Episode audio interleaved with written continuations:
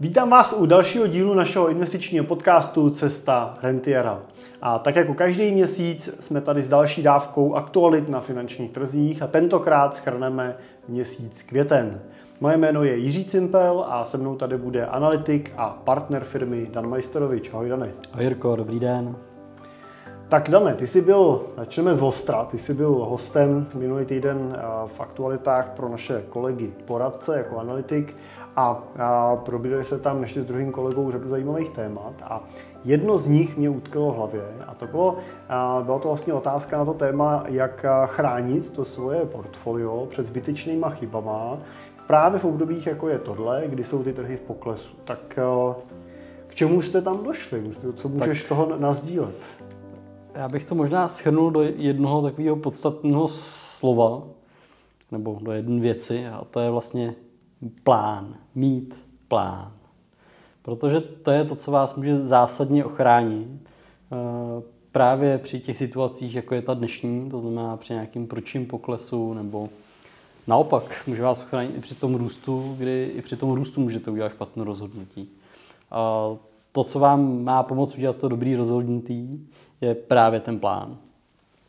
Takže to bych řekl, že bylo i to jedno hlavní téma, který se který probíhal celým eh, tím webinářem, který jsme dělali pro kolegy poradce. A to je vlastně, jak pracovat eh, s klientama, jak je připravit na ty situace. A je to právě ten plán, který má být tím klíčovým nástrojem. Ať už jste poradce a pracujete s klientem, tak používáte plán, anebo naopak, pokud jste i sami investoři, tak ten plán má být tím nástrojem, jak můžete regulovat sami sebe a svoje emoce, protože máte jasně sepsaný postup, eh, čeho chcete dosáhnout, kam chcete dojít, víte, jaký na to máte zdroje, no a víte, co na to máte použít a jak se máte chovat během toho plánu. A pokud eh, nastane tato situace, tak máte jasně napsaný postup, eh, návod, jak krok za krokem reagovat tak abyste neudělali nějaký uh, unáhlen emoční rozhodnutí. Takže to je to. Já si myslím, že je dobrý říct i to, že ta současná situace vlastně není ani nějaká jako černá labuť. Ne? Jak se říká černá labuť, událostem, který přijdou nečekaně, neplánovaně, a vlastně ani nikoho nenapadlo, že by nastat mohly. Tak jako jsme to viděli třeba a když byl covid, nebo jsme to viděli v roce 2008, když praskla hypoteční bublina, nebo v roce 2000, kdy přišla vlastně technologická bublina, že ho praskla, tak to byly takový černý labutě, že, co na ten trh přiletěli. Ale to, co teď zažíváme, je to nějak jako zásadně nestandardní situace, nebo proč je kolem taková, takový jako povyk trošku jako v tom investorském světě? Tak eh, ten povyk k tomu patří, nejenom v investorském světě, protože ho umocňují média. A média pracují s negativníma zprávama, protože to máme lidsky zakořeněn v hlavě a to je to, co nakonec budeme číst a to je to, co nás láká. Když se podíváme ve zprávách, tak eh, hledáme spíš tyhle ten typ eh, negativní zpráv, ohrožení, protože to v nás vyvolává nějakou emoci. A proto je kolem toho i takový humbuk. Na druhou stranu, jestli je to úplně nestandardní, to se úplně říct nedá. Válečných konfliktů už jsme eh, za spoustu let zažili X, eh, jenom se nás netýkali tak eh, blízko geograficky, jako třeba spíš, na Ukrajině. Než jako ten konflikt, teď um, myslím čistě ty poklesy, že jo? Díváme se hmm. na, ten, na ten pokles na tom trhu, díváme se, že prostě jsou akcie uh, v mínusu, tak je, je jsou ty hranice, ve kterých jsme teď v těch poklesů, v těch poklesech někde už nad nějakým normálem, který má přicházet jenom jednou za mnoho let, nebo je to ještě pořád úroveň jako korekční, která, má, která vlastně se dá čekat, že probíhá standardně? To, já si myslím, že to je něco, co probíhá standardně, není to nic nestandardního. A my jsme si akorát přivykli na to, že ten trh teďka dlouhodobu rost, ale korekcí bývá na tom trhu spousta, jenom si jich kolikrát nestihneme všimnout. A ve finále, i kdyby to nebyla jenom ta korekce a šli jsme ještě o něco hloubš, do toho medvědího trhu, o ty poklesy těch 20% a víc, tak není potřeba z toho mít eh, paniku a obavu. To je to něco, co k tomu trhu standardně patří a ty dvě zvířata, které v tomhle tom lese můžeme potkat, v tom lese těch finančních trhů, spolu úzce souvisejí. Je tam ten medvěd, je tam ten bík a eh, je normální, že se během prostě toho dlouhého investičního horizontu mezi sebou střídají. Že je vlastně naprosto v pořádku, že by přišel ten medvěd a vzal bych to z toho pozitivního hlediska, eh, ten medvěd vám přináší ty příležitosti. Ten bík až tak ne, on akorát žene tu cenu nahoru, eh, tlačí samozřejmě ty vaše aktiva nahoru, ale úplně vám neumožní koupit levnějš. To umožňuje ten medvěd.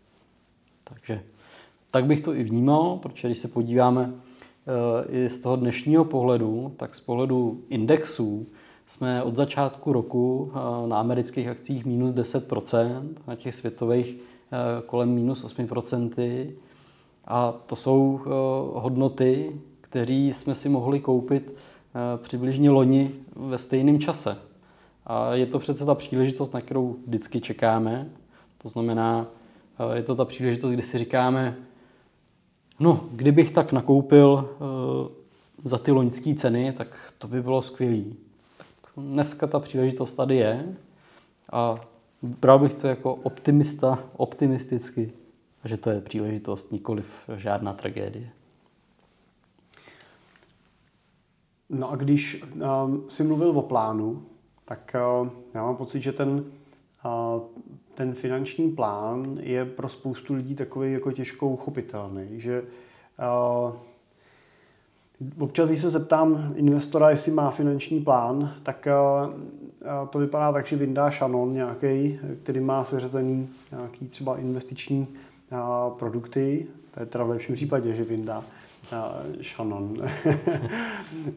a Často teda to předtím je něco, co se jmenuje třeba finanční plán, jako vytištěno.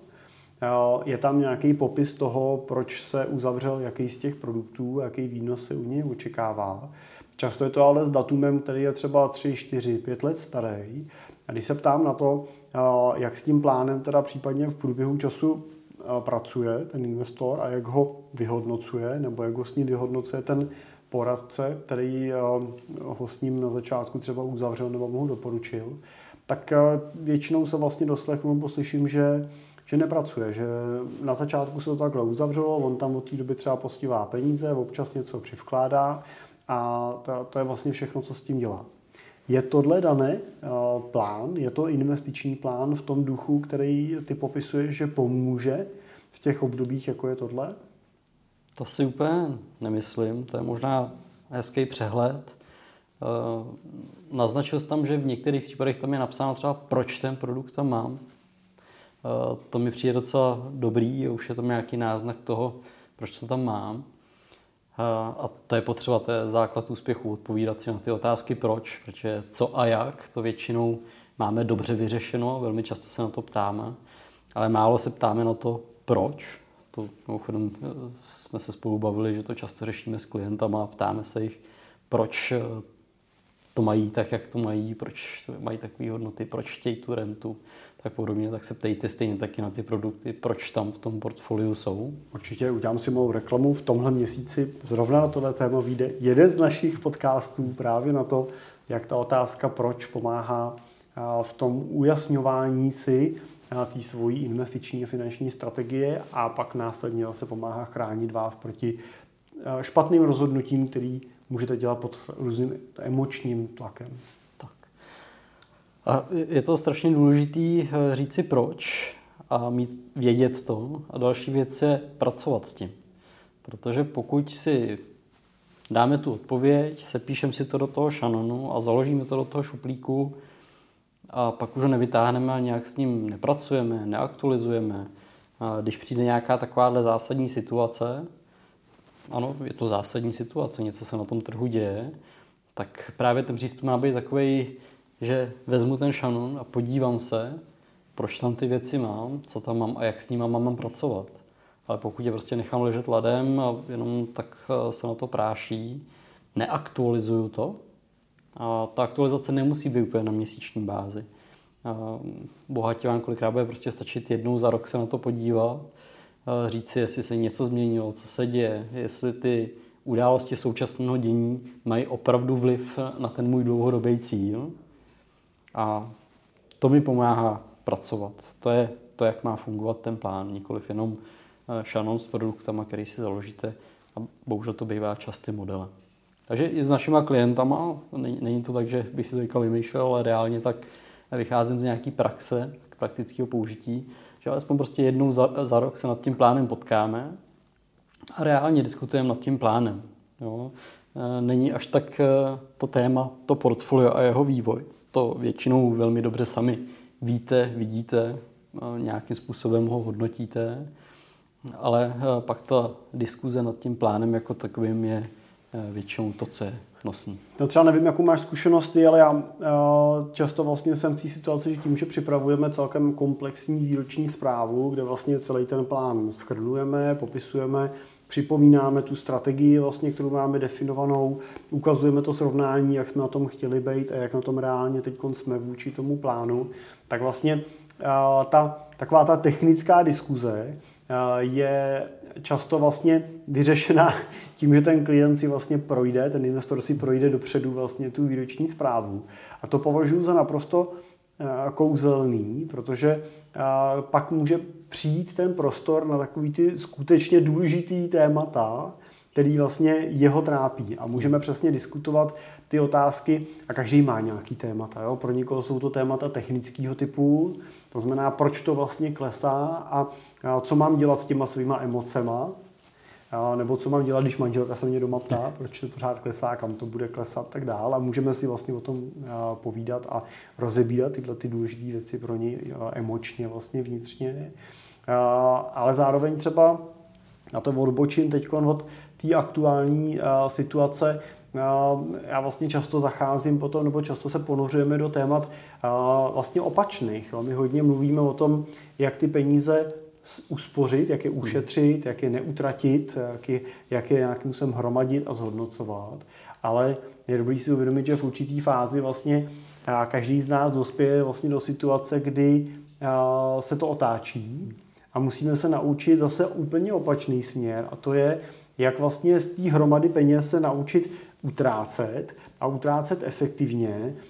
A teď efektivně myslím nejenom tak, abych neutratil všechno, nebo abych neutratil víc, než můžu utratit, aby se ta moje renta nestala najednou konečnou, když měla být třeba původně nekonečná.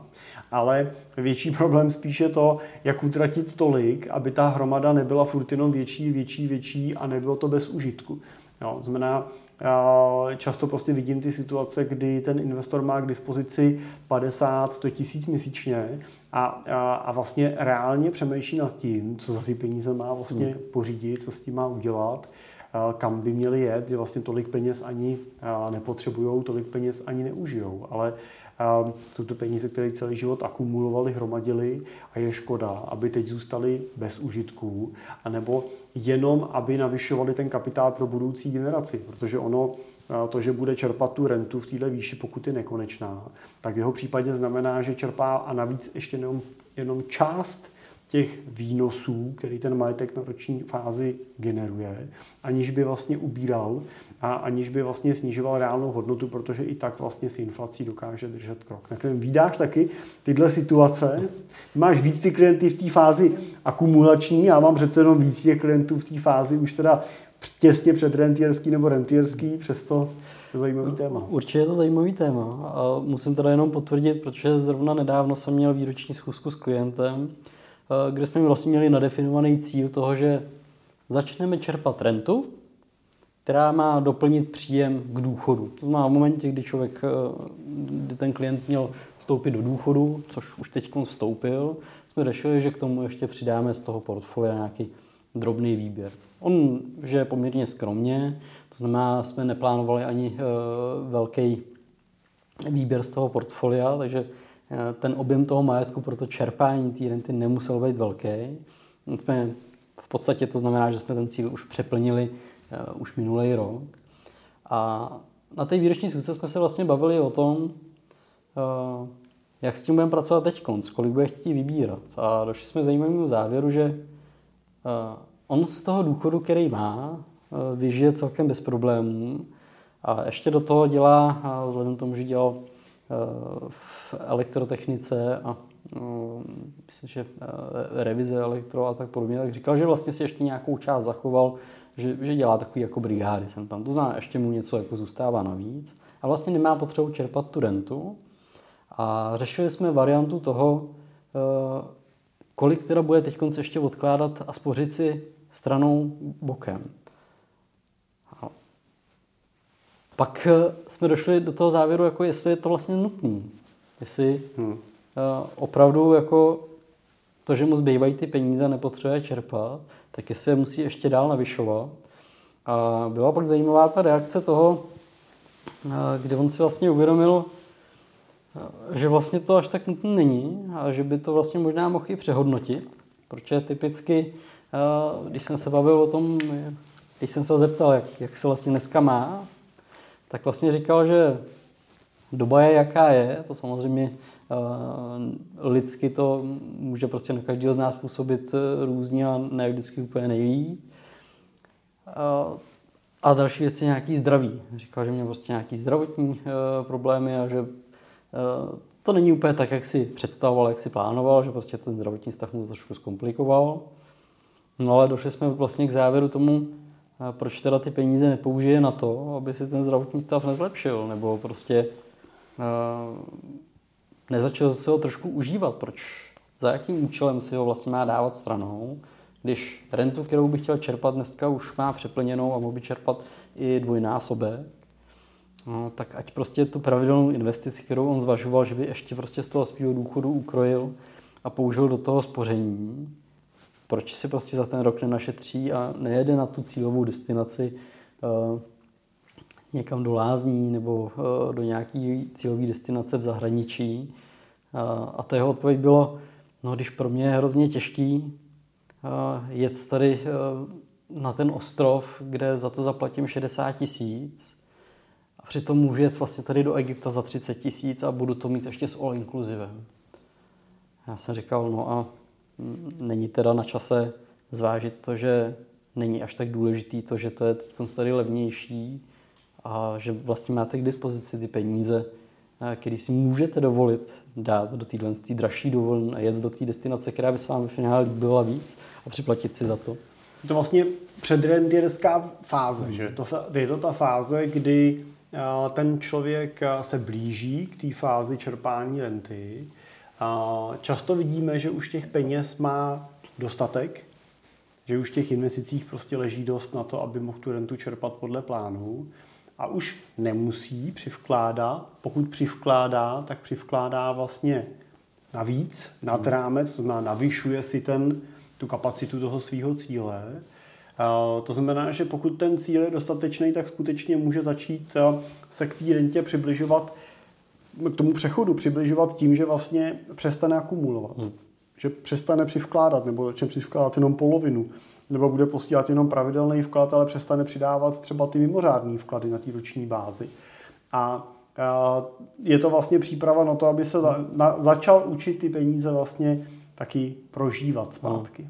No a to je zajímavý level, protože ve většině případů zjišťujeme, že ty budoucí rentiéři mají těch peněz víc, než, potřebu, než potřebují. To je mnohem častější scénář než opačný, než scénář, že by měl ten rentier méně peněz, ale většinou má těch peněz víc. Takže to je takový téma možná k zamyšlení. Nezapomenout na tom, že když se naučíme ty peníze neutrácet a šetřit, tak taky ale nezapomenout na tom, že až jednou je našetříme, tak je zase musíme zpátky utrácet a že to je přirozený a je to vlastně správný. Jinak nemá to šetření ten význam. No Dané, se vrátíme k těm aktualitám. Jak to teda vypadá na finančních trzích na začátku roku? Tak od toho začátku roku, jak už jsem naznačil, tak tam vidíme relativně eh, prudký pokles. Ten prudký pokles znamená na světovém indexu minus 8% od začátku roku, na tom eh, americkém minus 10%. No a eh, ta Evropa se potýká někde kolem 5-6% minus. Světový a americký index jsou sice hloubš v tom poklesu, eh, na druhou stranu ta Evropa sice v menším poklesu, ale pravděpodobně se eh, v důsledku té situace s tím bude potýkat eh, déle než ty zbylý dva indexy. Hmm, uvidíme, jak to bude vypadat dál. Dá se říct, že za těma poklesama hodně stojí nějaká obava z růstu úrokových sazeb a inflace? Určitě. A to bych řekl, že jsou ty hlavní hybatelé. A, už jsme... a tam můžeme říct, že možná ale vidíme trošku, se nám blízká na lepší časy. Jak to vidíš ty? Určitě, když budu koukat na ten globální měřítko, nebudu koukat jenom tady na tu Českou republiku, ale budu koukat třeba na tu Ameriku, která do velké míry udává ten globální směr, tak eh, v Dubnu eh, vykázala eh, inflace americká 8,3% a měsíc předtím bylo 8,5%. To znamená, došlo ke zpomalení toho růstu. A to je další indikátor, protože centrální banka americká pak nemusí vyvíjet tak velký tlak na zvyšování úrokových sazeb. A tím pádem se dostáváme do toho, že pokud nebudou drtivě zvyšovat úrokové sazby a naopak může tam eh, být nějaká vyhlídka, buď to zadržení stávající úrokových sazeb nebo do budoucna ponížení, tak to jsou zase ty pozitivní zprávy pro ty akciové trhy. A může to samozřejmě naznačovat to, že by eh, tady mohl být ten pozitivní směr a obrat eh, z těch mínusů zase na zpátky nějakou růstovou vlnu. Takže můžeme doufat, že se nám třeba blízká na lepší časy? Tak. Takže pokud by ta inflace se opravdu začala otáčet, dalo by se předpokládat, že by třeba Fed mohl udržet to svoje tempo navyšování, který zatím predikuje. Dané to tempo eh, má končit na jaký sazbě? Eh, kolik očekávají ke konci letošního roku, že by měly být úroky v Americe? To, tuším, že směřovali ke 3%, takže eh, to se zatím nezměnilo. A tohle je něco, co vlastně se dá říct, že dneska v těch cenách těch aktiv je započítané. To očekávání těch investorů a toho trhu, že ty sazby v letošním roce porostou k téhle hranici, tak už dneska v těch cenách vidíme. Tak eh, myslím si, že jo, protože ty trhy hledí do budoucna.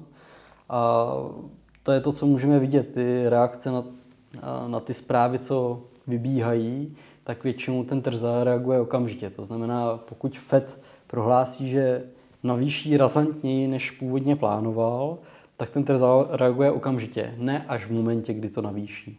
To znamená, v momentě, kdy už to navýší, tak to většinou s tím trhem nic zásadního neudělá, protože to očekával, už to do sebe započetl. Takže ano, můžeme vidět to, že pokud eh, se nestane něco zásadního, nepřijde nějaká zpráva, která by řekla, tak teďka mimořádně, mimořádná situace, musíme navýšit sazby víc, než jste očekávali, tak se pravděpodobně na tom trhu nic zásadně nestane. No a máme novýho guvernéra České národní banky, Aleše Michala. Tak gratulujeme.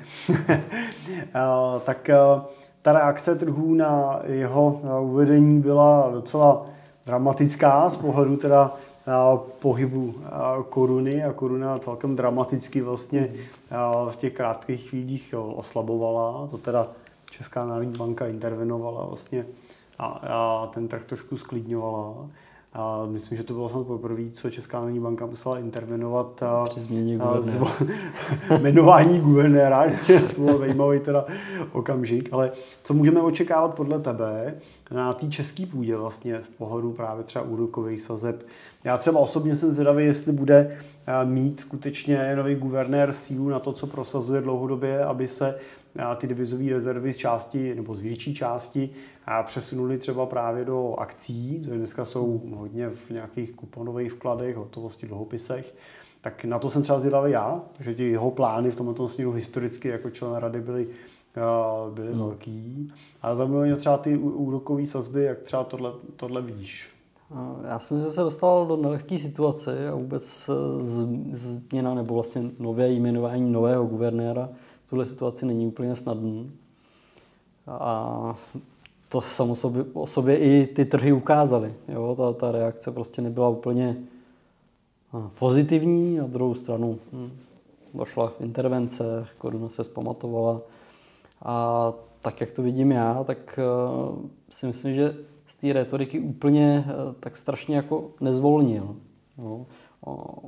Skoro bych řekl, že nemáme až tak moc na výběr, protože my jsme v té situaci maličko jiný. Jsme na inflaci přes 14% A no, tam si až tak moc povolit nemůžeme dovolit, vzhledem tomu, že i e, nějaká část, no, velká část té inflace je dovežená z toho zahraničí. Myslíš, pro, pro mě myslím, že třeba i tohle je rozdíl e, té Ameriky a nás, že ta Amerika je velký trh a je v, v řadě věcech jakoby soběstačná, třeba tu ropu a podobné věci, prostě, že plyn a tak dále, že ho si těží, ještě, ještě vyvážejí a my vlastně všechno importujeme.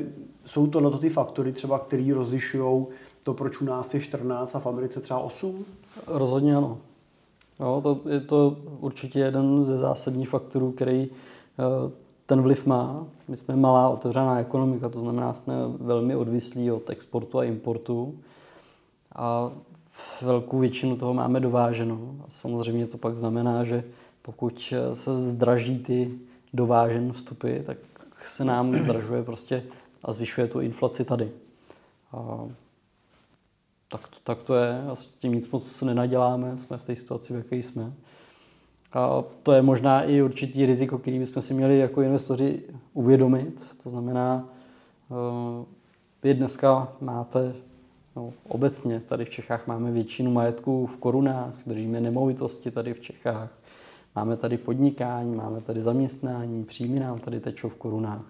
A pak bych řekl, že je velmi důležitý část toho majetku právě vyčlenit mimo tu korunu do nějaký rozvinutý eh, měny, ať už to je euro, ať už to je dolar, tak tam bych vnímal jako zásadní diverzifikaci toho rizika, takže nejenom mezi jednotlivý ty třídy aktiv, ale vyčlenit kus toho majetku i eh, mimo tu naší měnu, která je v podstatě rozvojová a odvislá od toho našeho malého státu.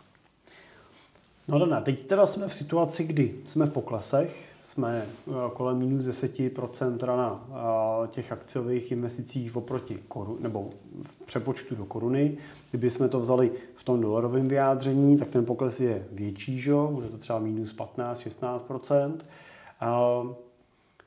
Je to příležitost nebo je to hrozba? Co, co si myslíš a jak to vidíš třeba z pohledu nějakého dalšího výhledu do třeba následujících 12 měsíců? Za mě to je určitě příležitost. Je zajímavá statistika, která hodně zajímala i tebe, když jsi mi ji ukazoval. A to je, když se podívám na to, jak se trh vyvíjel, respektive výnosy, konkrétně na indexu S&P 500. To znamená, pokud budeme koukat na trh a na výnosy jeden rok po tom, co pět měsíců po sobě klesaly a vyklesaly o víc než 15% tak se ukazuje, že záporně na tom byly pouze ve dvou případech. Ve všech ostatních případech byly rostoucí a průměrná výše toho růstu byla na úrovni 20% takže... A počítáno od toho dna přibližně. Teda, jo? Jako tak, tak, tak. Po těch poklesech, když to se jde dolů, tak když jsme se dívali od toho, kdy to bylo na dně a rok potom, tak to bylo v plusu. Tak to bylo v plusu. Takže pokud jsem investor dlouhodobější, tak eh, tím nechceme asi teda říct, že by eh, od toho prosince, kdy byly maxima, do dalšího prosince se se mohli těšit v průměru na 20% plus, pokud by se opakovala tahle průměrná hodnota. Ale bavíme se o tom, že pokud teď máte cash a tu přemýšlíte, že byste chtěli umístit na trhy, tak eh, je zajímavá doba, protože statisticky pouze ve dvou případech byste na tom prodělali, jinak eh, ve všech zbývajících případech byste eh, na tom byli plus a ten plus by byl dokonce od teďka v průměru 20% na 12 měsíční bázi. To, to je, už není úplně špatný začátek. Třeba, to je za mě velmi pozitivní zpráva. Dané, a znamená to, že těch pět měsíců byl jako konec těch poklesů? Nebo že si představím, že teď zainvestuju, řeknu si, hele, majstorovi říkal v aktualitách, že když zainvestuju, tak budu za rok 20% plus. Znamená to, že teda jako teď zainvestuju a už uvidím, jak mi to příští rok udělá, teda, teda příští měsíc udělá těch plus 3%, pak zase plus 3%. A takhle teda těch 12 měsíců. No, tak bylo by to krásné. To by bylo konce plus 36. To by bylo plus 36%. to by bylo úžasný. To, co samozřejmě to neznamená. To, že dneska jsme na nějakém mínusu, neznamená, že nemůže přijít hlubší. Znamená to jenom to, že je to dobrá příležitost koupit něco, co máte ve slevě. Ve slevě, která na té bázi, když si porovnám ceny dnes a ceny ve stejné dobu loňského roku, tak jsme na stejno. No a přesně pokud jste se ptali, nebo říkali jste si třeba v duchu sami pro sebe, když jste nakupovali tu svoji investici, eh, když bych tak mohl koupit eh, za ty ceny loňského roku, tak to by bylo fajn. No tady to dneska máme. To je, to je ta situace. Dneska máme skutečně ceny, na těch akciových indexech, které byly v loni v tuhle dobu. A to, jestli ten trh vyklesne ještě víc a vy budete ještě o čtyři měsíce v tom loňském roku e, na zpátek, tak možná by to bylo fajn, ale už to není tak zásadní. Takže už dneska e, to může přinést prostě nějaký ovoce v budoucnu, ale určitě to neznamená to, že by ty trhy nemohly dál klesat. Může se najít řada důvodů, objektivních důvodů, proč to uh, poklesne. Navíc my uh, rádi používáme uh, index od Morningstar ukazatel, takzvaný fair value, který ukazuje vlastně, jaký je ten poměr ceny akcí vůči jejich férových hodnotě. To znamená, když započteme zisky vůči cenám, tak jak ta cena těch akcí vychází. A zase po nějaký další době jsme se dostali díky těm současným poklesům ne na fair value, ale celkem hluboko pod fair value. A jsme na úrovni kolem minus 15, takže 85% ceny té férové hodnoty vlastně dneska můžete zaplatit za akci. Takže, takže na všem zlým se dá hledat něco pozitivního. Pro vaše z loňského roku zainvestované peníze samozřejmě není ten pohled příliš optimistický, ovšem pro vaše hotovostní peníze, které máte a jsou určený pro dlouhodobé cíle nebo pro budoucí čerpání renty, tak dneska můžete hledat řadu zajímavých příležitostí, do kterých můžete nastupovat a který můžete nakupovat za skutečně výprodejové ceny. Tak a to je z naší strany dneska všechno. Vám děkujeme za pozornost a doufáme, že jsme eh, byli nejenom věcní, ale eh, snad i trošku optimistický a doufám, že i inspirující a že vám eh, tenhle ten náš díl dodá trošku odvahy k tomu se pustit do akce. Takže díky a budeme se těšit zase příští měsíc na viděnou anebo na podcastu naslyšenou. Naslyšenou.